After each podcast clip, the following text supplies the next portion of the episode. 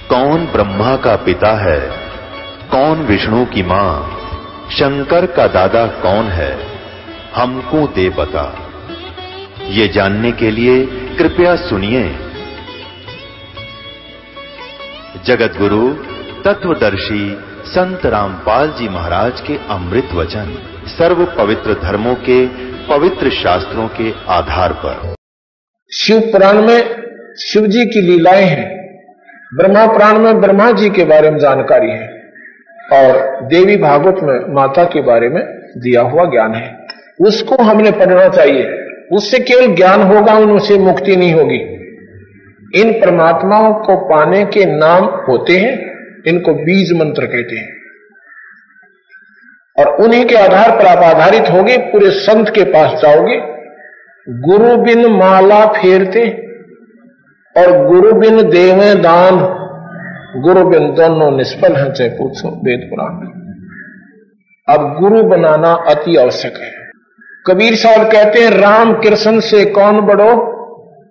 उन्हों भी गुरु कीन, और तीन लोक के वो मालिक गुरु आज्ञा आदि वो तीन लोक के धनी, जो कि सर्वसंपन्न शक्ति, उन्होंने भी गुरु मर्यादा बनाई, उन्होंने भी गुरु बनाए।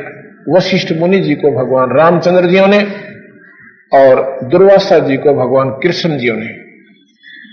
अब यहाँ पर शंका उत्पन्न होती है, जो हमारी बातें सुनते हैं कि कृष्ण जी के गुरुदेव तो संदीपनी ऋषि थे। संदीपनी ऋषि दो थे, अक्षर ज्ञान के गुरु थे और भौतिक ज्ञान के गुरु थे दुर्वासा जी। जैसे हमारे टीचर न्यारे होते हैं वो भी गुरु कहलाते हैं। लेकिन जो भौतिक ज्ञान देता है, ना जो आध्यात्मिक ज्ञान देता है, वो गुरु न्यारा है। तो दुर्वासा जो है, दुर्वासा जी भगवान कृष्ण के आध्यात्मिक गुरु थे। संदीपनी उनके कुल गुरु होते हैं, जैसे ज्ञान गुरु भी उनको कहा जाता है। और वशिष्ठ मुनि जो है, उनमें दोनों ही, वशिष्ठ मुनि के अंदर दोनों ही क्वालिटी थी, योग्यता थी। वो अक्सर गुरु भी थे और साथ में आध्यात्मिक गुरु भी थे। उसमें दोनों क्वालिटियाँ थी। इसलिए उन्होंने एक ही करने से काम बन गया। तो यहाँ कहते हैं कि जब राम कृष्ण से तो आप लोग बड़े नहीं हो सकते। उन्होंने भी गुरु बनाए और सब लोग गए। गुरु एक नाम देगा। वो समझ लो आपका पासपोर्ट है। आपका पासपोर्ट है और उस कमाई जो करोगे वो आपका फिर आगे काम आओगी वह ट्रांसपोर्ट आपको वहाँ से जाने के लिए, वह नाम की कमाई काम करेगी। नाम एक आपके पास पासपोर्ट बन गया कि ये गुरु ने हमारे को एक प्रमाण पत्र दे दिया कि मेरा शिष्य है। और फिर जो उसने मंत्र दिया उसकी कमाई आप करोगे तो फिर आप अपने उस कमाई के आधार पर वहाँ जाओगे और गुरु मर्यादा में रहते हुए आपने ये सारी क्रिया करनी पड़ेगी। तो यहाँ जो हम बताना चाहते थे आपको कि हमारी जो साधनाएँ हैं वो बहुत गलत हो चुकी हैं। अब गंगा में स्नान करने के तरीके बताते हैं कि गंगा में स्नान करने से पाप कट जाते हैं, कति नहीं। गंगा एक उत्तम जल है और भगवान शिव के लोक से आई हुई पवित्र जलधारा है। ये बहुत निर्मल जल है, इस जैसा जल इस पृथ्वी पर नहीं है। लेकिन इसमें स्नान करने से पाप नहीं कटेंगे। पाप केवल नाम से कटते हैं। उसमें शुद्ध पानी है। अब जैसे एक बार जब यह गंगा यहाँ आने लगी तो भगवान से प्रार्थना की, विष्णु जी से, है भगवान, मेरे अंदर पापी लोग नहा करेंगे और मैं भी पापनी बन जाऊँगी। तो मेरे पाप कैसे धोएँगे? तो भगवान ने कहा कि तेरे अंदर संत स्नान करेगा, कोई पहुँचा हुआ कमाई वाला भगवान के नाम की कमाई का, जब तेरे पाप कट जाएँगे।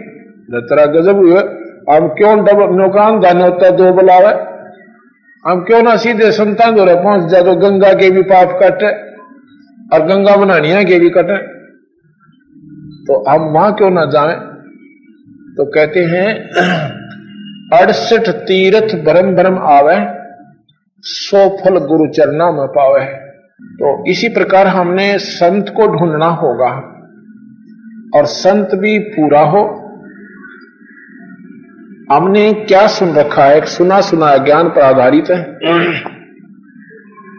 कि सभी संत बराबर हैं, एक जैसी बातें बताते हैं अच्छा ही मार्गदर्शन करते हैं ये तो बात ठीक है।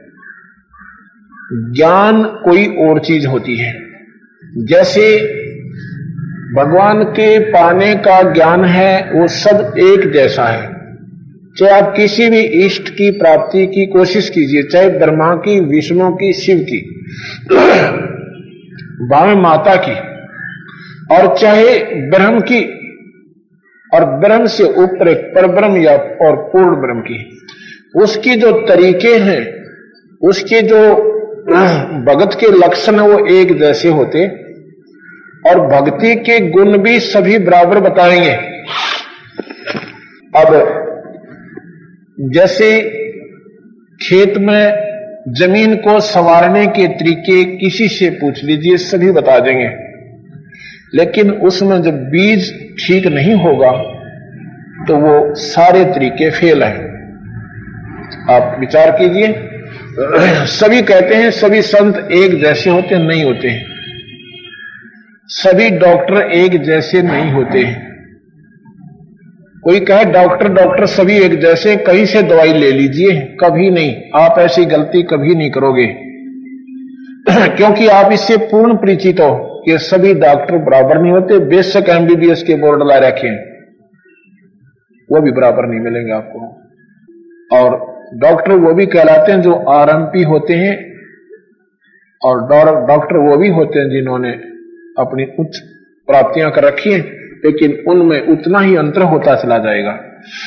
ऐसे ही संतों में दिन रात का डिफ्रेंशिएट अंतर होता रहता, होता है। अब गौ गौ सब बराबर बताते हैं। कहते हैं सभी संतों का आदर करना चाहिए, बिल्कुल चाहिए, क्योंकि संत, आप भी संत है। संतों के कोई सींग नहीं होते। सभी बहन भाई आप संत हो, जिन्होंने बुराई त्याग दी, भगवान मास्ता आपकी लगी हुई है। आप भी साधु हो। जिन्होंने भगवान पाने की कोशिश की गई है, वो योगी हैं, वो साधु हैं, वो संत है। अब सभी जिसमें साधु लक्षण है, भक्त लक्षण है, वो भक्त कहलाने योग्य है। और भक्तों में लक्षण होते हैं, वही भक्त कहलाता है, वही संत कहलाता है। इसलिए आदरणीय होते हैं। गौ हिंदू धर्म में एक पूजनीय पशु माना गया है। उनको माता की संज्ञा देकर के पुकारा जाता, आदर से बिल्कुल ठीक है। अब कोई कह, सभी गौ बराबर हैं, सभी सम्मान गुरु हैं, गौ हैं, कोई गौ को अपने घर ले आना और बाल्टी ठोक देगी, दूध दे देगी, कभी नहीं देगी। गौ की दृष्टि से आदरणीय है क्योंकि वो एक बहुत एक शरीफ पशु है और उसके गुण भी बहुत हैं। अमृत जैसा दूध देती है, उसका गोबर जो है पहले विशेषकर लिपन में, पोतन में काम आता था और साथ में खेत में खाद का काम करता था। उसके बच्चे हल जोतते थे। इसलिए उस गुणों के आधार पर यह माता की दृष्टि से कौन से देखा जाती थी और माता की संज्ञा में ली गई। अब जो गौ दूध नहीं देती, उसको कोई घर नहीं रखेगा। उसके लिए गौशाला बनवा दी साजली वहाँ रोक दो नवेशक। तो उन गौओं को अगर वो एक जैसी है, घर रखो उनको। कभी नहीं रखोगे। इसी गलती आप नहीं कर सकते। फिर भी वो आदरणीय है। लेकिन विशेष आदरणीय वह है जो दस किलो दूध दे टाइम पर। गौ वो भी है जो दो किलो दूध देर लात मार दिया। गौ वो भी कहलाती ऐसे ही जो संत पूरी करने वाले, कमाई वाले हैं, लाभ तो होगा उन तक वैसे बाकी सभी आदरणीय हैं। जैसे हमारे द्वार पर गऊ आ जाती है, उसको चारा रख देते हैं, पानी पिला देते हैं और फिर चल गौ माता, आगे न चाले। में नहीं रख सकते। ऐसे ही संत द्वार पर आते हैं, खाना खिलाइए। उनको सत्कार दीजिए और फिर प्रस्थान करने के हाथ जोड़ दीजिए, क्योंकि उनके पास कमाई नहीं है। कमाई वाले संत से आपका काम बनेगा और गलत गुरु के आसरा लेकर अपना जीवन बर्बाद कर जाओगे तो भी आप निष्फल रहोगे। ये भक्ति के लक्षणों में सबसे पहले गुरु बनाना है। और गुरु के बिना जीव का मुक्ति नहीं होगी। कोई कहता है कि भगवान के दर्शन हो जा बस, बेड़ा पार हो जा, कति नहीं होगा। भगवान के दर्शन से आपको टेम्परेरी रिलीफ मिलेगी। एक शांति सी मिलेगी, मुक्ति नहीं होगी।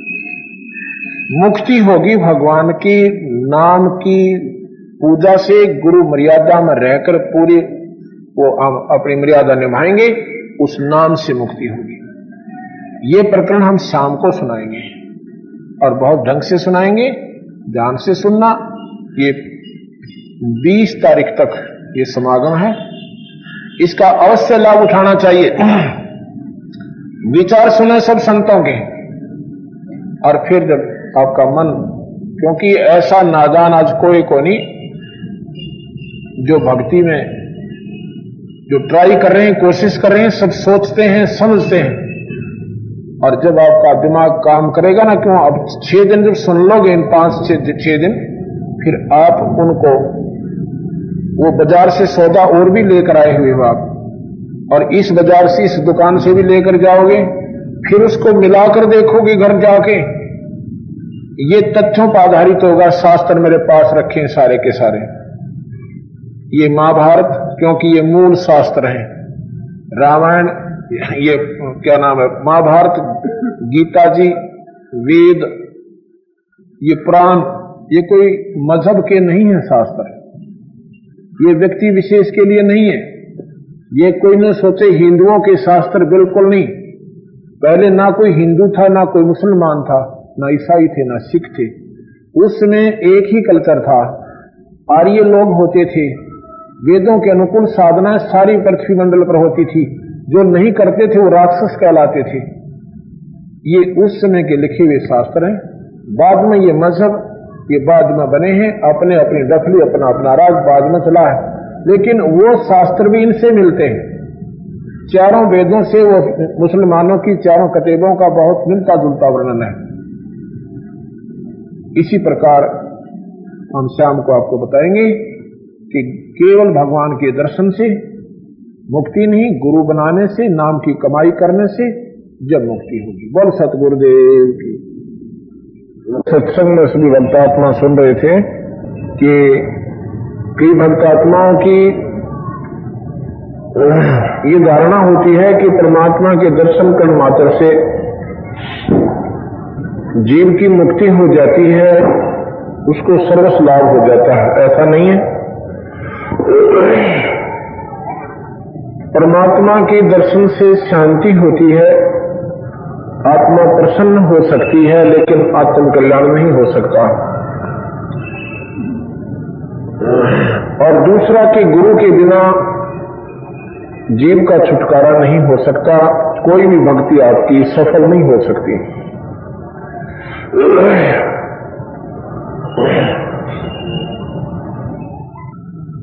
यहाँ पर एक ऐसा उदाहरण आपको दिया जाएगा।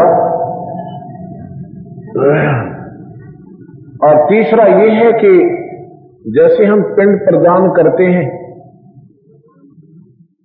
कई नादान आत्मा कहते हैं कि आपके व्यक्ति जो देहांत हो गया जिसका, उनका जो है पिंड दान करवा दो, इनकी गति हो जाएगी। चलो गति हो जाएगी। गति से क्या तात्पर्य है? कि पिंड दान करने से भूत जोनी छूट जाती है और फिर वो प्राणी अपने कर्मों के आधार पर चौरासी लाख जोनियों में चला जाता है। जो भूत ही बन गया, वो स्वर्ग में कभी नहीं जा सकता।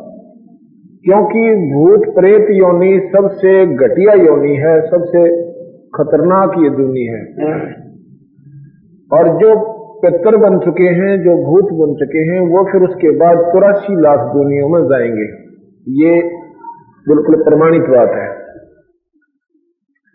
तो क्या करते हैं कि पिंड दान करवा दिए और कहते हैं, तुम्हारे उसकी मुक्ति हो गई है, गति हो गई है। फिर कहते हैं कि उसके श्राद्ध निकालो। इसलिए कि उसको स्वर्ग में मिलेंगे। जब एक बात बताओ जब उसकी गति करा दी तो भूत दुनी में था, उसकी मुक्ति करा दी कि उसकी भूत दुनी छुट गई, उसके बाद वो चौरासी लाख दुनी हो जाएगा। स्वर्ग में नहीं जाता। स्वर्ग में तो पहले ही चला जाता, उसने जाना होता, उसके ऐसे संस्कार होते थे। उसके बाद फिर कहते हैं इसके श्राद्ध शुरू करो। श्राद्धों की कहा आवश्यकता पड़ेगी कि ये पितरों को प्राप्त होते हैं। ये पितरों को प्राप्त होते हैं। और फिर कहते हैं कि ये देखो ना, ऊपर जब खाना रख देते हैं छत पर, श्राद्धों के दिनों में जो व्यक्ति जिस तिथि को उनका देहांत हुआ था, और फिर कौवा आता उसको खाने के लिए। तो कहते हैं, देखो, ये कौवा जो है तुम्हारा जो पुरुष था, वो कौवा बन गया है और देखा ना, खाना खा गया, इसको भोग लग गया। तुम्हारा श्राद्ध सफल हुआ। यही अज्ञानता हटाने के लिए कबीर साहब ने अपने मत के, अपना मत व्यक्त किया। सच्चाई व्यक्त की, इसको कबीर मत सत्संग कहते हैं। कबीर साहब के बताए अनुसार जो आपको मार्गदर्शन किया जा रहा है, वो पिंड दान करने वाला जो व्यक्ति जिस दिन शरीर छोड़ के गया था, उसकी एक तिथि नियुक्त की जाती है, जैसे वो अष्टमी के दिन देहांत होता है तो आसोद के महीने में उन सोलह तिथियों में से अष्टमी चुन ली जाएगी। अष्टमी वाले दिन उसके श्राद्ध निकाले जाएँगे। एक वर्ष में तीन सौ पैंसठ दिन होते हैं। एक दिन उसने श्राद्ध खा भी लिए हमारे दादा ने या पिताजी ने, या दादी जी ने या माता जी ने, क्योंकि वो कौआ बन रहे। तो तीन सौ चौसठ दिन वो क्या खाएँगे? कभी विचार नहीं किया। यही कबीर साहब इस अंधेरे को हटाने के लिए अपने सतलोक को त्याग कर इस मृत लोक में आए थे। उन्होंने बताया, भाई, ये अंधेरा हटाना पड़ेगा। अल्प ज्ञान वालों ने, जिनको अधूरा ज्ञान था, उन्होंने इस समाज में ये अनाप शनाप पूजाएँ इनके ऊपर थोप दी। ना तो मुक्ति होती दुर्गति चौकस हो जाती है। परमात्मा ने मना किया हुआ है कि कोई भी श्राद्ध मत निकालो, पितरों की पूजा मत करो, देवी देवताओं की पूजा मत करो। ये गीता जी में नौवे अध्याय का पच्चीसवा श्लोक, इसका गीता का उदाहरण है। परमात्मा के आदेश का एक समय की बात है कि कबीर साहब काशी के अंदर गंगा में के ऊपर घूम रहे थे। गंगा के किनारे घूम रहे थे तो उन्होंने देखा कि कुछ भक्त महात्मा, कुछ पुण्यात्मा क्या कर रही है कि गंगा जल का लोटा भरती है नीचे से पानी का और सूर्य की तरफ़ मुख करके ऐसे पानी को उलेड़ रहे हैं और कुछ मंत्र बोल रहे हैं। कबीर साहब गंगा में प्रवेश कर जाते हैं और दोनों हाथों से पानी को बाहर उलेड़ रहे हैं। ज़ोर ज़ोर से बाहर फेंक रहे हैं। जो व्यक्ति जो अपनी पूजा विधिवत कर रहे थे मांझ धोकर लोटा और कति तीन व स्नान करके और फिर पानी सूर्य को डाल रहे थे, दे रहे थे। उन्होंने कहा कि नादान, कबीर साहब को कि नादान ये तू क्या कर रहा है? ये तेरी कौन सी विधि है परमात्मा को ये पानी देने की? ये क्या कर रहा है? ये पानी को कहाँ भेज रहा है? कबीर साहब ने कहा कि मैं अपनी बगीची ला रखी है एक। हमारी झोपड़ी के आगे का आँगन में। ये पानी मैं अपने उस बगीचे में भेज रहा हूँ। अरे नादान ये पानी में बगीचे में पानी कैसे जाएगा? ये तो यही रह जाएगा। आप क्या कर रहे हो? हम अपने पितरों को स्वर्ग में पानी भेज रहे हैं। ये पानी जो डाल रहे हैं ना, ये स्वर्ग में जा रहा है। हमारे पितरों को प्राप्त होगा। कबीर साहब कहने लगे, यहाँ से लाखों और करोड़ों वर्ष की किलोमीटर यानी कोस की दूरी पर जब तुम्हारे पितरों को यहाँ डला हुआ पानी जा सकता है, मेरी बगीचे तो यहाँ से सारी आधा किलोमीटर भी ना पड़ती, वहाँ तो अवश्य गया होगा। वो स्वयं जाते हैं कि बिल्कुल ठीक कहता है। जब यहाँ पर आधा किलोमीटर पर यह पानी नहीं पहुँचा और वह स्वर्ग में कैसे जा सकता है? और फिर वो स्वर्ग कहा जिसमें पानी की कमी? भले आदमियों विचार करो। वो स्वर्ग कहा जिसमें पानी को ना, उसको नरक तो कह सकते हैं कि नरक में भेज रहे हैं। तो वो तो नरक में भी ना जाओ तो वहीं वहीं गिर रहा है। कोई कहते हैं, सूर्य को पानी दे रहे हैं। वो सूर्य सारी गंगा के ऊपर है, जहाँ से निकलती है और जहाँ वो खत्म होती है। वो आपके लोटे का भूखा को, ना एक एक लोटे पानी में अगर सूर्य छिक जाएगा। तो ये जो साधनाएँ हैं, ये मनमुखी अज्ञानता के परिपूर्ण प्रमाण है। इनको हटाकर हमने अपने सत्य मार्ग पर चलना होगा। जैसे एक समय की बात है, पार्वती जो है, भगवान शिव की पत्नी, वो माता घूम रही है अपने कैलाश पर्वत के अपने महल के आगे। उधर से नारद जी पहुँच जाते हैं। नारद जी कहते हैं, हे माता कहा भाई? और ऋषि जी कैसे आना हुआ? आपके 107 जन्म हो चुके हैं। 107 जन्म आप जन्म रही हो, मर रही हो। जन्म रही हो, मर रही हो। और फिर साथ में भगवान शिव को आप वर रूप में, पति रूप में करना रही हो, प्राप्त कर रही हो। हे माता, जन्म और मरण का जो दुख है, वो महान दुख है। माँ के गर्भ में नौ महीने जब आप काट कर आते हो, उसमें इतनी पीड़ा होती है कि एक व्यक्ति सारी उम्र कोड लाग कर मर जाए कुष्ठ रोग से दुखी होकर और 80-90 वर्ष पीड़ा कर में अपना जीवन व्यतीत कर जाए, नौ महीने में आप माँ के पेट में, गर्भ में इतना कष्ट खा लेते हो। और जब हम मरते हैं, उस समय भी हमारे मन में पता नहीं क्या क्या धारणाएँ आती हैं, हमारे बच्चों का क्या होगा। हे भगवान, मेरी संतान पीछे से कहीं भूखी ना मर जाए। इतना परेशान ये प्राणी होता फिर यम के दूत आते हैं, जो परमात्मा को याद प्राणी नहीं करते तो 107 जन्म आप जन्म रही हो और मर रही हो, और भगवान शिव जी के पास एक ऐसा नाम है, एक ऐसा मंत्र है, यदि आपको वो मंत्र प्रदान कर दें, आपका जब तक भगवान शिव रहेंगे, जन्म मरण नहीं होगा। उनके साथ उतने दिन तक आप जीवित रहोगे, आपकी मुक्ति हो जाएगी, चौथी मुक्ति को प्राप्त होगी। पार्वती कहने लगी, रे नादान, नारद, तू क्या कह रहा है? क्योंकि नारद जी ब्रह्मा के पुत्र हैं।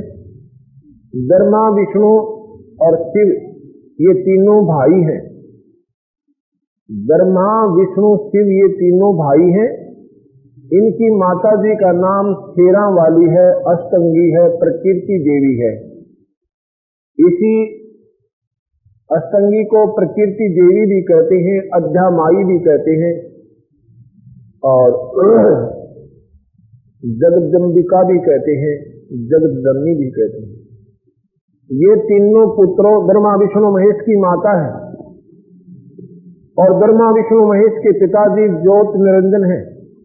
जिसको निरंकार भगवान कहते हैं, जिसे ओंकार भगवान कहते हैं और जिसे ब्रह्म कहते हैं। ये इनके पिताजी हैं। तो ब्रह्मा जो है, ब्रह्मा का बेटा नारद है और शिव की पत्नी पार्वती ब्रह्मा को अपना, नारद को अपना पुत्र समझकर और कहती है कि नारद, भाई एक बात बता ये बात तेरी मेरे समझ में नहीं आ रही कि आप कह रहे हो कि शिव जी के पास एक ऐसा मंत्र है, यदि वो मुझे दे तो मैं जन्म मन से मिट जाऊँ, खत्म। रहित हो जाऊँ। भाई, ऐसा नहीं हो सकता। भगवान शिव मेरे से इतना प्यार करते हैं, अगर उन्होंने अपनी जान भी मेरे लिए देनी पड़ जाए, वो ना नहीं कर सकते। आप कहते हो, मंत्र नहीं दिया? अब बिल्कुल सही कहता हूँ, माम। वो मंत्र ऐसे देने का नहीं होता। और आपने कभी जिज्ञासुता भी पर, प्रकट नहीं की। अगर आप जिज्ञासुता भी प्रकट करोगे और हाथ जोड़कर विनम्र होकर और चरणा में गिर कर रोगे इस अनमोल वस्तु को पाने के लिए तब भगवान शिव आप पर दयाल होकर ये अनमोल चीज़ देंगे। जैसे अभी तक आपने सच्चे हृदय से भगवान के चरणों में पुकार नहीं की। आप उन्हें अपना पति मान रहे हो। अभी आप उनको अपना पति मान रहे हो और छोटी मोटी बातों पर आप उनको उनसे नखरे से भी बात करते हो। जब तुम शिष्या रूप में उनके सामने भी नम्र हो जाओगे, वो बहुत दयालु हैं। आपने नाट्य को ना अर्थात ये मंत्र अवश्य दे देंगे जब भगवान आवे घर पर हाथ जोड़ लेना, चरणों में गिर जाना, और रह रह कर प्रार्थना करना, और जब वो प्रसन्न हो जावे, तब आपको वो नाम देंगे। तो जी, कहने लगी, भाई, मेरा तेरी बात समझ में को ना मैं बोला, माता, मैं झूठ नहीं बोल रहा हूँ। और प्रमाण देता हूँ। जो भगवान अपने गले में, भगवान शिव अपने गले में एक कंकालों की माला बनाकर डालेंगे ही, वो 107 शीश है, वो तेरे ही है। 107 शीश है, वो रोंड है, वो तेरे ही है। तो जब पार्वती कहती है, अरे भाई वो है तो 107 बिल्कुल मैं कई बार गिना करूँ। पर मेरे हैं अब तेरे हैं। अब आपका 108वां जन्म है और आप भगवान शिव के साथ भी रहती हो और आपकी मुक्ति नहीं है। अब यहाँ देखिएगा, पति और पत्नी सबसे ज़्यादा नजदीकी होते हैं आपस में। पत्नी से ज़्यादा पति के संग कोई नहीं रह सकता। इससे ज़्यादा दर्शन कोई नहीं कर सकता। उस पति के साथ रहते हुए, उस परमात्मा के साथ रहते हुए जो पार्वती की मुक्ति हुई दिन रात दर्शन किया करती थी। पार्वती का पीछा भी नाम से छुटा और भगवान शिव को गुरु बनाना पड़ा। पति भी और गुरु भी। दोनों रूप में उनको मानती भी और फिर उनका छुटकारा हुआ कैसे? अब पार्वती को ये बात बड़ी खटकी। कि घर में जड़ी रखी हुई और मैं इतने नीच के उसको प्राप्त करने के योग्य को ना नहीं बन पाई। बहुत रोती है बहुत रोती है। रो रो कर रुधन मचा देती है। क्योंकि जब हम परमात्मा के लिए तरफते हैं, रोते हैं, आत्मा निर्मल बनती है। आत्मा हमारी साफ़ हो जाती है। अंतकरण में जमा मैल कट जाते हैं। कहते हैं, नाचे गाहे किन्हें ना मिलिया, जिन मिलिया किन रोए। परमात्मा, और नाचे गाए हरी मिले तो कौन दुआ होए? अगर नाचने गाने से भगवान मिल जाए, कहते फिर कौन रो? उसमें परमात्मा को तो मिनटा में मिल जाए नाचना, गाना तो बहुत आसान है, पर रोना मुश्किल है। जब भगवान शिव अपने घर पर आते हैं आते हैं तो पहले की तरह पार्वती ने वो, जैसे वो घर में आते थे लेकिन उस दिन जब वो घर में आए तो विशेष उसने पार्वती में बदलाव देखा। भगवान शिव के चरणों में गिरकर फूट फूट कर रोने लग जाती है और कहती है, भगवान, मुझ पापनी में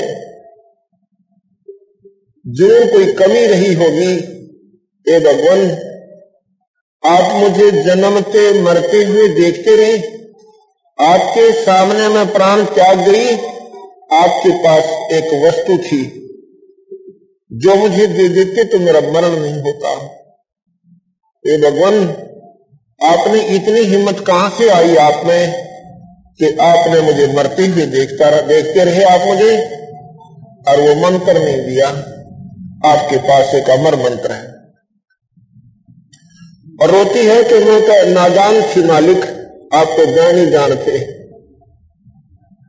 क्या मैं आपके याद नहीं आई जब मैं मरा करती थी? क्या आप रोए नहीं होगे? ये भाई यहाँ से उठा दो ये धूप उठा दे यहाँ से एक लो ले जाते तो शिव जी क्या कहते हैं कि पार्वती, ऐसी बात नहीं। जब तो मरती थी, मैं टक्कर मार मार कर रोता था। एक समय की बात है कि राजा दक्ष के यज्ञ हवन कुंड में आपने प्राण त्याग दिए थे, आत्मदा किया था। जो समुद्र में जैसे शंखले होते हैं, शंख बजाते हैं ना, इस शंख जैसी सख्त लेकिन उसका आकार न्यारा होता है, एक जीव होता है, और उसको सीप बोलते हैं। वो जो सीप होता है, जब उसको मोती बनाना होता है। उसके अंदर एक विशेष प्रक्रिया होती है कि उसका मुँह खुल जाता है। और जब मुँह खुल जाता है, वो समुद्र की ऊपरली सतह पर आ जाती है। आकाश के पानी को लेने के लिए समुद्र के पानी से उसका काम नहीं बनेगा। ऊपर ने आकर और अपना मुँह खोल देती है। और ऊपर से अगर उसमें बारिश हो रही हो, जब उसका मुँह खुला हो और ऊपर तो बारिश हो जा ये इतफाक होता है। उसमें एक ही बूंद लेकर और वो वापस चली जाती है। फिर क्या होता है कि उसमें मोती बन जाता। अगर वो सीप का मुँह बंद हो और कितनी बारिश हो जावे, उसमें मोती बने नहीं। ऐसे ही जब हमारे हृदय में परमात्मा को पाने की एक विशेष कसक तड़प उत्पन्न होगी। तब हमारे अंतकरण की वो मुँह खुल जाता है। और उसमें लिया हुआ उपदेश, आपके अंदर वो सीप में पहुँचा हुआ पानी, यानी स्वाति, बूंद की तरह काम करेगा। अन्यथा आपके ऊपर कोई असर नहीं होगा। तो उसमें पार्वती का जो अंतकरण था, वो खिल गया था कमल की तरह। और न्यू बोले, अब मैं तुझे नाम दूँगा पार्वती। अब तेरे ये नाम काम करेगा। अगर मैं पहले तुझे बता भी देता तो वेस्ट जाता, व्यर्थ जाता, ये खराब हो जाता। आपको कोई असर नहीं होना था। अठोत्तर जन्म गौरी भरमाई, शिव को ऋणमाला गललाई। अठोत्तर जन्म 108 जन्म तक पार्वती भटकती, भरमती रही, क्योंकि 107 तो व्यर्थ हो लिए थे। और 108वां जन्म उनका चल रहा था। अठोत्तर जन्म गौरी भरमाई शिव को रुंडमाला गल लाई। अर्ध शरीरी देवी गौरा, जिनका थीर बयानी भौरा। क्या कहते हैं? अर्ध शरीरी, अर्धांगी, अर्धांगनी। अर्ध शरीरी देवी गौरा। भगवान पत्नी जो है अर्धांगनी कहते हैं। अर्थात इतना नियरेस्ट घनिष्ठ संबंध होता है पति और पत्नी का, और पत्नी से ज़्यादा भगवान के नज़दीक साथ और दर्शन कोई नहीं कर सकता। तो यहाँ क्या कहते हैं? अर्ध शरीरी देवी गौरा, जिनका थीर भया नहीं भौरा। अर्ध शरीरी देवी गौरा। पार्वती गौरी अर्ध शरीरी होती हुई भी उसका खिर नहीं हुआ भौरा भौर माने ये जीव, खिर माने जन्म मरण से बचा नहीं। कब तक? जब तक उन्होंने नाम नहीं लिया और गुरु रूप में भगवान शिव को नहीं माना। इस एक कथा से आपको तीन प्रमाण मिल रहे हैं कि पार्वती जब मरती थी, उसके पिंड भी दान करे थे, पर मुक्ति नहीं होती और जब तक नाम नहीं मिला, उसका छुटकारा नहीं हुआ। नारद मुनि उपदेश बखाना, गिरजा सनो मोक्ष पद ज्ञाना। नारद मुनि उपदेश बखाना। बखाना माने बयान किया, वर्णन किया, ये ज्ञान बताया, पार्वती को उपदेश दिया। नारद मुनि उपदेश बखाना, गिरजा सनो मोक्ष पद ज्ञाना। गिरजा, गिरिजा। गिरी माने पर्वत, गिरजा, यानी पर्वत की पुत्री, हिमालय की बेटी। हिमालय पर्वत की नहीं, हिमालय का राजा होता था। उसको गिरजा भी कहते हैं गिरी माने भी पर्वत होते हैं। नारद मुनि उपदेश बखाना, गिरजा सनो, मोक्ष पद ज्ञाना, हे गिरजा, हे पार्वती, मोक्ष पद ज्ञाना। मुक्त होने की पद पद माने पद्धति वे ऑफ़ वर्शिप मैं तुझे बताता हूँ, और ये मैं तुम्हें ज्ञान देता हूँ। सुन हे देवी गौरा माई, अड़सठ तीर्थ पर भी नाई। पार्वती, देखो कितनी गहरी बात गरीबदास जी यानी कबीर साहब बताते हैं। अड़सठ तीर्थों पे भी पार्वती जाती थी नहाने के लिए। और फिर भी जन्म मरण उसका छूटा नहीं। अड़ सुन हे देवी गौरा माई, अड़सठ तीर्थ पर भी नाई, पिंड प्रदान की एक बारी, या खुली नहीं तेरी मुक्त द्वारी। किरा कितनी बार तुमने पिंड प्रदान किए, पर ये तेरी मुक्ति क्या द्वार यानी मुक्त होने का रास्ता प्रशस्त नहीं हुआ, क्योंकि गुरु बिना माला फेरते, गुरु बिन देते दान, गुरु बिन दोनों निष्फल है पूछो वेद पुरा रुंड माला शिव के गल माही, सो देवी तुम जानो नाही। रुंड माला रुंड माने कहते सिर, ये खप्पर है। पार्वती के कंकाल ये सर जब खत्म हो जाता था, यहाँ से काट लेता था भगवान। और उसके रस्सी डालकर और गल में डाल लेता था अपनी प्यार का प्रतीक, अपनी पत्नी के प्रति। शिवरा शिव रुंडमाला शिव के गले गिरजा के सिर शीश भक्ति दुराही देव को ना परशा जगदीश। तुमरा देवी रूप विशाला, शिव तो पर रहे रुंडमाला।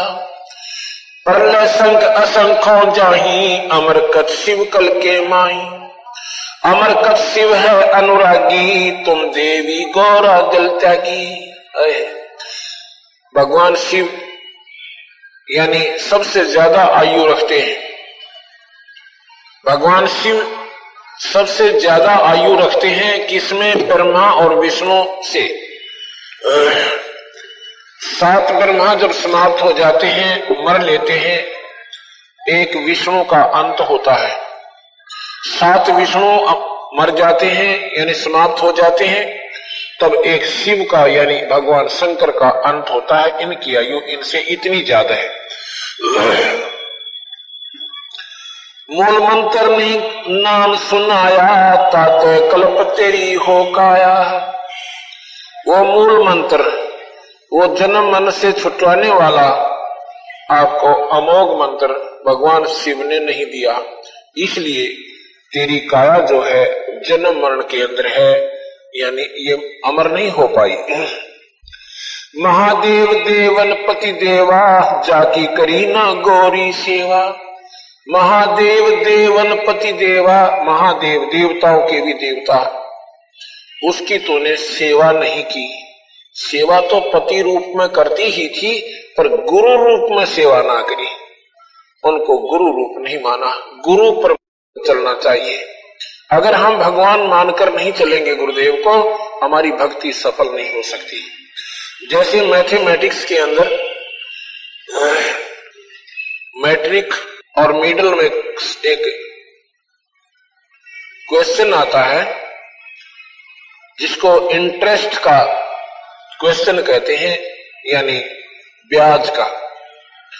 उसमें मानते हैं, मान लो मूलधन सौ। मान लो मूलधन सौ रुपए। सपोज़ करके उसको, फिर उस मूलधन को हमने सौ रुपये मानना पड़ा। और उस मूलधन को मान के हमने अपने असली मूलधन को प्राप्त कर लिया। ऐसे ही गुरुदेव को मान लो, गुरुदेव भगवान। ऐसा नहीं मानोगे तो आपको वो भगवान नहीं मिलेगा। वो अपना भगवान नहीं मिलेगा। जैसे उस सौ रुपये मूलधन माने बिना हमें वो अपना असली धन प्राप्त नहीं हो सकता था। महादेव देवन पति देवा, जाकी करी ना गौरी सेवा। कर बंदन कर शीश नमावो तन मन अर्पो शीश चढ़ाओ। नारद जी बता रहे हैं, माता, भगवान आवना, चरणों में गिर जाना और हाथ जोड़ना, नाक रगड़ना और माफ़ी मांगना कि मेरे से कोई गलती हुई होगी महाराज।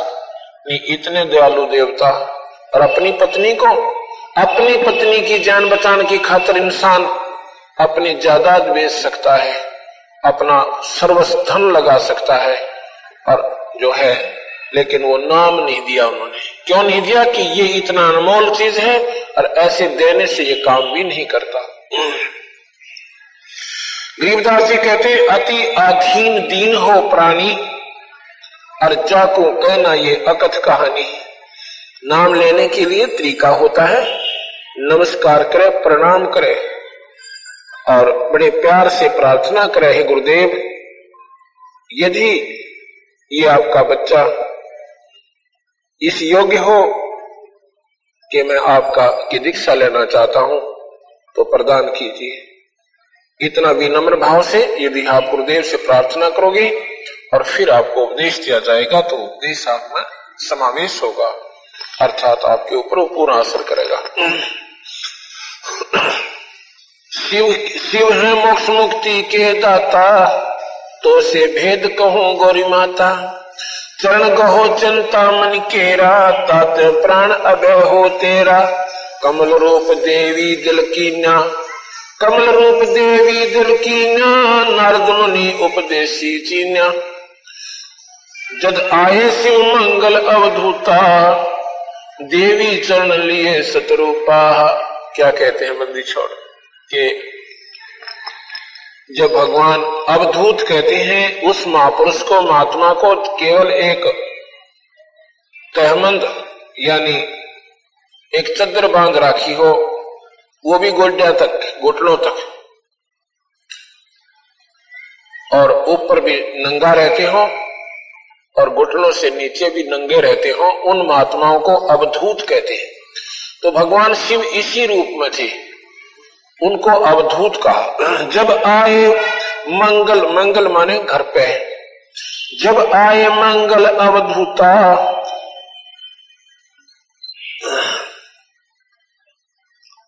जब आए जब आए मंगल अवधूता, देवी शरण लिए सतरूपा सतरूप यानी कति हृदय से, सच्ची भावना से भगवान के चरणों में गिर गई और प्रार्थना की। ये भगवान, में तो बालक थी। आपकी बच्ची समझ लो, क्योंकि आप अब मेरे गुरुदेव रूप में हो। कमल रूप देवी दल की न्या, नारद मुनि उपदेशी चीन्या कमल रूप इतना कोमल हृदय हो गया माई का। जैसे कमल के फूल पर ना कोई कण रुके मिट्टी का, उस पर मैल नहीं हो सकता। उसमें करडापन नहीं है। बहुत मुलायम होता है। ऐसा जब माँ का हो गया। कमल रूप देवी दिल की न्या, नारद मुनि उपदेशी चीन्या अब सत्संग आप सुनोगे। आपके हृदय में परमात्मा पाने की एक उमंग उठेगी। वो हम आपके हृदय में जो विकार थे, अज्ञानता थी, वो साफ़ हो जाएगी सत्संग के सुनते। और फिर हृदय में कसक उठती है, और फिर आप नाम लेने की सोचोगे। जब हमारे मैल कट जाएँगे, हमारे पाप नरमा जाएँगे, जब हमें भगवान की तरफ़ नाम लेने की रुचि बनेगी, नहीं तो नहीं बनेगी। जब तक हमारे ऊपर पाप प्रभावी रहेंगे, इतने हम नाम की सोच भी नहीं सकते और विचार भी नहीं कर सकते, क्योंकि वो पाप कर्म ना जाने कहा ऐसी कोबद करवा देगा और फांसी की सजा दिवा दे। इसलिए अपनी चेष्टा करनी चाहिए, सत्संग ज़्यादा से ज़्यादा सुनकर, जल्दी से जल्दी उपदेश लेकर अपना कर्म शुरू कर देना चाहिए। इस श्वास का नहीं भरोसा कब खत्म हो जा। एक श्वास आता है, दूसरा आने की कोई उम्मीद नहीं है। कमल रूप देवी जल की न्या नारद मुनि उपदेशी चिन्या। चरण पकड़ रोवत है बाला।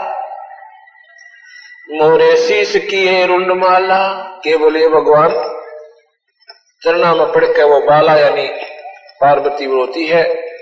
अन्यों कहे भगवान, ये मेरे सिर और आपने गले में डाल रखे मोसे भक्त दुरावी देवा, मैं जानी ना तुम्हारी सेवा। हमारे से आपने भक्ति को छुपा के रखा। मैं आपकी सेवा नहीं जान पाई। मैं ये नहीं समझ पाई कि आप कैसे प्रसन्न होगे क्योंकि मुझे ज्ञान नहीं था।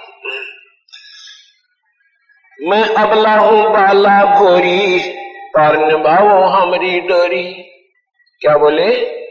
मैं बाला हूँ अबला भोरी, मैं अबला हूँ बाला भोरी। अबला, यानी मैं शक्तिहीन हूँ और भोली भाली बच्ची हूँ आपकी। हमारी पार निभाओ डोली। हमारी जो नैया को ये भगवान पार करो। हे गुरुदेव, अब गुरु रूप में भगवान को देखती हुई पार्वती विचार कर रही है और प्रार्थना भी कर रही है साथ में भगवान शिव से। मूल मंत्र महबूब पूर्व जन्म की कथा सुनाओ। मूल मंत्र शिव हम गौराओ। बोल रही सागर, हम ही मोक्ष मुक्ति के दाता, तुम ही शिव पकड़ तुम शीश पकड़ सुन देवी बाता। को उपदेशी मिला विधाता। भगवान शिव, जब वह रो रही थी ना चरणा में गिर के ऐसे सिर पे हाथ रख के पार्वती को ऊपर न मुँह करवाते हैं और कहते हैं, न्यू बता पार्वती, ये तेरे दिमाग की बात को ना, तेरे को किसने बताया ये कहानी कि मेरे पास ऐसी अनमोल चीज़ है? शीश पकड़ सुन देवी बाता को उपदेशी मिला विधाता। ये तो ना ही ज्ञान तुम्हारा, हम सुभेद कहो परवारा। गिरजा कह, सुनो शिव स्वामी, तारण तरण आज धन गण नामी। नारद मुनि उपदेश संबोधम, दीना ज्ञान ध्यान परमोदम। पार्वती ने बोली, जी मैंने भगवान और नारद जी आए थे। मुझे बता कर गए हैं उन्होंने मेरे से उपदेश संबोधन, इस भक्ति के बारे में मुझे संबोधित किया। ये ज्ञान मुझे उन्होंने बताया। शिव समर्थ बोलत, बोले हैं, जब ही गौरी ज्ञान सुनाया तभी कोट कल्प कोट कल्प पर ले जुग बीती, ज्ञान ध्यान सभी पर चीती। तुम रामन नारद मुनि फेरा, सुनो ज्ञान तुम गौरी मेरा। बनखंड चलो गौरी दीवानी, पंछी सुने ना हमारी वानी। जब शिव कर से लाई तारी उड़ गे पंछी नर और नारी। जहाँ एक सूखा तरवर था, क्या शिव को आसन तावा रखा जहाँ एक गंध अंड तिसमाही जिस जानत है समर्थ साही। जोग असंग कल्प भर माया, पूर्व जन्म कोई पिछला आया। तब, अब तुम सुनो गौरी मेरा ज्ञाना, आसन मुख कोट कर कर कोट ईशाना। आसन पदम लगाओ भोरा, मेरे दंड को राखो। आसन पदम लगाओ गौरा, मेरे दंड सोता कर भोरा। चंद्र लगन में सुरत लगाओ, सूरज सुर को बंद खमाओ। गौरी आज गणेश मनावो हो किलियम किलियम ध्यान लगाओ देखो कितनी गहरी बात गरीबदास जी महाराज बता रहे हैं कि भगवान शिव के बोले कि पार्वती ईब मैं तुझे नाम दूँगा।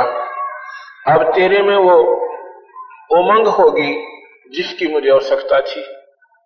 अब बिना संवारे हुई ज़मीन में कोई बीज बो दे वो हो को ना, वो उगेगा नहीं। सत्संग के माध्यम से पहले अंतकरण को साफ़ किया जाता है। और जो पुण्य आत्मा होती है, एक का दो सत्संग सुनकर बिल्कुल तैयार हो जाती है कि उपदेश अवश्य लेना चाहिए, गुरु अवश्य बनाना चाहिए। तो भगवान शिव कहते हैं कि, चल पार्वती, ये इतना अनमोल मंत्र है, आम व्यक्ति के सामने नहीं बताया जा सकता। ऐसे स्थान पर चलेंगे, कोई पक्षी भी हमारी बात को ना सुन ले, नहीं तो उसको भी असर हो जाएगा। और वो, क्योंकि ये मंत्र, ये नाम ऐसी चीज़ होती है। पहले क्या था? आपने देखा होगा कि राक्षस भी सिद्धि युक्त हो जाते थे। जो नाम ले लेते थे, उस मंत्र की सिद्धि कर लेते थे। उनमें सिद्धियाँ आ जाती थी। आकाश में उड़ जाना, छोटे बड़े हो जाना, गुप्त हो जाना, अंगार बरसा देना तो उन्होंने उन सिद्धियों का दुरुपयोग कर लिया उस मंत्र के जाप से लेकर। और फिर वो राक्षस कहलाए क्योंकि उन्होंने उसका दुरुपयोग किया, आम व्यक्ति को सताने लगे। इसलिए वो मंत्र, जो सही मंत्र है, वो विशेष अधिकारी जीव को दिया जाता है। ताकि उसका दुरुपयोग ना करे, अपना काम बना जावे, मुक्ति पा ले इसलिए ये नाम आम व्यक्ति के सामने नहीं दिया जाता। आम व्यक्ति भी इस नाम को लेकर और हो सकता है छोटी मोटी सिद्धियाँ प्राप्त कर ले और स्वयं पंसारी बन बैठे और और भी ज़्यादा हानि उसको हो जावे। फिर क्या होता है? भगवान शिव पार्वती को साथ लेकर, जहाँ पर आजकल अमरनाथ नाम का मंदिर बना हुआ है, उस स्थान पर एक सूखा हुआ तरवर था, एक ट्री था ट्री बहुत उस पर कोई पत्ता नहीं था, टहनी भी नहीं थी मोटी मोटी डाल जो कटी हुई होती है, इस तरह की वो सूखा खड़ा था उसमें पत्ते नहीं थे। वहाँ जाकर के भगवान बैठ जाते हैं, साथ में पार्वती को बैठा लेते हैं। वहाँ क्यों बैठा कि इसमें कोई पक्षी आएगा तो हमें नज़र पड़ जाएगा और उसको हम भगा देंगे, ये मंत्र सुनने नहीं देंगे। ऐसे स्थान पर पहुँच गए वहाँ पर चारों तरफ़ बर्फ़ ही बर्फ़ है।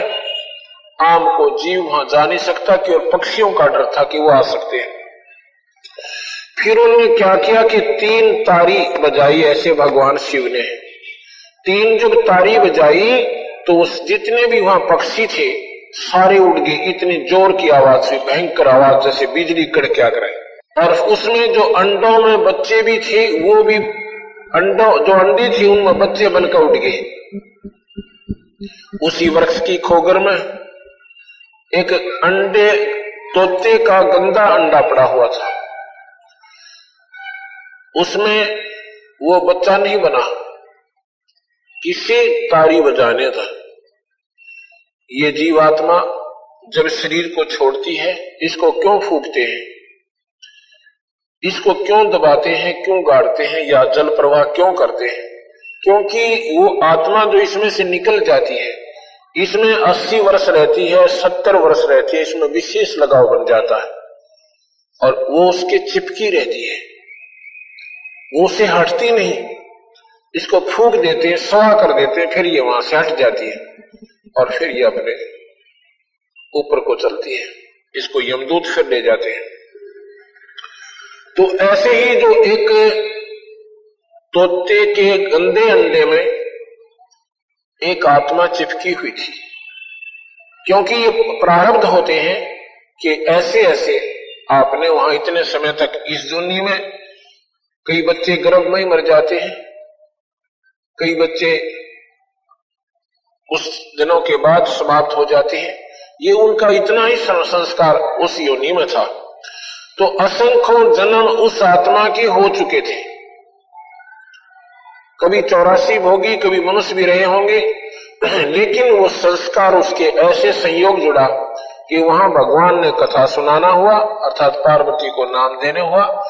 और ऊपर उस वृक्ष की खोगर में, वृक्ष की जो शाखा होती है, वो सूखे वृक्ष की शाखा थोथी सी अंदर से होलो थी और उसमें वो तोते के अंडे उसमें थे। बाकी जो स्वस्थ अंडे थे वो तो बच्चे बनकर उड़ गए, लेकिन एक गंदा अंडा उसमें पड़ा था और वो आत्मा भी उसमें चिपकी हुई थी। अब भगवान पार्वती से कहते हैं शिव जी के ईशान कूट को मुँह कर ले। ईशान कूट कौन सा होता? पूर्व और उत्तर के बीच की जो दिशा होती है, उसको ईशान कूट कहते हैं। जब पार्वती ने ऐसे मुँह किया, और फिर भगवान बताने लगा कि मूल कमल में ध्यान लगाओ, और ये नाम जाप करो जो मैं दे रहा हूँ। और उसमें देखो आपने क्या दिखाई देता है। मूल कमल में चार पंखड़ी है। ये जो रीढ़ की हड्डी है ना अपनी बैकबोन जिसे कहते हैं, बैकबोन। रीढ़ की हड्डी जो नीचे जाकर के जहाँ समाप्त होती है, इससे दो उंगल ऊपर, अंदर की तरफ़ में एक कमल का फूल के आकार की कुछ अंतरिया सी बनी होती है। उसकी पाँच चार पंखड़ियाँ हैं, कमल के फूल जैसा आकार है। को ऐसे आसन पदम लगा के। आसन पदम लगावो गौरा। आसन पदम लगावो गौरा। मेर दंड सोदा कर गौरा आसन पदम क्या होता है कि दाया पैर का पंजा बाएँ पैर पे और बाएँ पैर का पंजा दाएँ पैर पर रख ले। इसको आसन पदम कहते हैं और मेर दंड सोधा कर भौरा। मेरु दंड कहते हैं बैक बोन को। जिसको रीढ़ की हड्डी को मेरुदंड कहते हैं। ऐसे सीधी बैठ जा। और अब मैं बताऊँ ऐसे क्या कर कि पहले प्राणायाम कर, पार्वती को कहते हैं भगवान शिव, कैसे? चंद्र लगन में सुरत समावो, सूरज सुर को बंद खमावो। चंद्र चंद्र है ये ठंडा। ईला, पिंगला। ईला जो श्वास, ये नाक है ईरा साइड की जो श्वास है, इसको बाएँ तरफ़ का इसको ईड़ा कहते हैं। ईड़ा को चंद्र नाड़ी भी कहते हैं। चंद्र का मतलब ठंडी नाड़ी। और ये गर्म है पिंगला। ईड़ा, पिंगला। इनके जब दोनों का श्वास शुरू हो जाएगा फिर सुषमना खुल जाती है, तीसरी नाड़ी खुलती है। कहते, चंद्र लगन में सुरत लगावो, सूरज सुर को बंद खुमावो अब कैसे है? प्रणाम करने की विधि बता रहे हैं कि इस दाएँ अंगूठे से और दाएँ नाक को बंद कर लीजिए और बाएँ नाक से श्वास लीजिए। बहुत आसानी से, बहुत आसानी से। इतनी आसानी से अगर यहाँ धागा हो तो धागा खींचे नहीं श्वास के साथ। ऐसे कीजिए, फिर दाएँ अंगूठे को हटा लीजिए और बाएँ सुर को बंद कर लीजिए। पहली उंगली छोड़कर दूसरी से। और वो श्वास जो अंदर जा रहा है, उसको दाएँ नाक से निकाल दीजिए। फिर दाएँ से वापस लीजिए। अब मैं बोल रहा हूँ समझाने के लिए, नहीं प्रणाम दूसरे ढंग से होता है। उसी से वापस लीजिए। इसको फिर बंद कर लीजिए और बाएँ से वापस निकाल दीजिए। ये एक प्राणायाम होगा। प्राणायाम कई प्रकार से होते हैं, परंतु ये प्राणायाम भक्ति में सहयोग देता है। कैसे? आप पाँच छह बार लगातार कीजिए और फिर बंद कर दीजिए इसको करना। फिर क्या होगा कि दोनों सुरों में श्वास शुरू हो जाएगा। अब एक सुर चलता है मैक्सिमम। जब दोनों सुर शुरू होगी तो सुषमना खुलगी। और फिर सुषमना खुल गई तो सुरती उसके अंदर से प्रवेश कर जाती है। बाहर कुछ आभास नहीं रहता। जब वो पार्वती ऐसे प्रणाम करके और वो सुरती अंदर जाती है, फिर क्या कहते हैं भगवान? गौरी आदि गणेश मनावो हो, किलियम किलियम जान लगावो हो। कि यहाँ पर मूल कमल है, ये हमारे शरीर में चैनल लगे हुए चैनल जैसे टीवी में होते हैं। जो टीवी, जो चैनल ऑन हो जाएगा, उस चैनल पर आ रहे कार्यक्रम को आप आसानी से देख सकते हो, अगर आपका टीवी ठीक है, और उसमें कनेक्शन बिजली का भी ठीक है। अब ये शरीर हर इंसान का बराबर है। ना कोई मुसलमान का न्यारा है, ना कोई हिंदू का भिन्न है, ना कोई जाति मज़हब से इसका संबंध है। ये मनुष्य भगवान ने ये शरीर, स्त्री या पुरुष का, ये मानव शरीर कहलाता है, इसको ह्यूमन बॉडी कहते हैं। इसमें हम परमात्मा पा सकते हैं। इसी जाति या मज़हब, स्त्री या पुरुष का कोई कनेक्शन कोई संबंध नहीं है।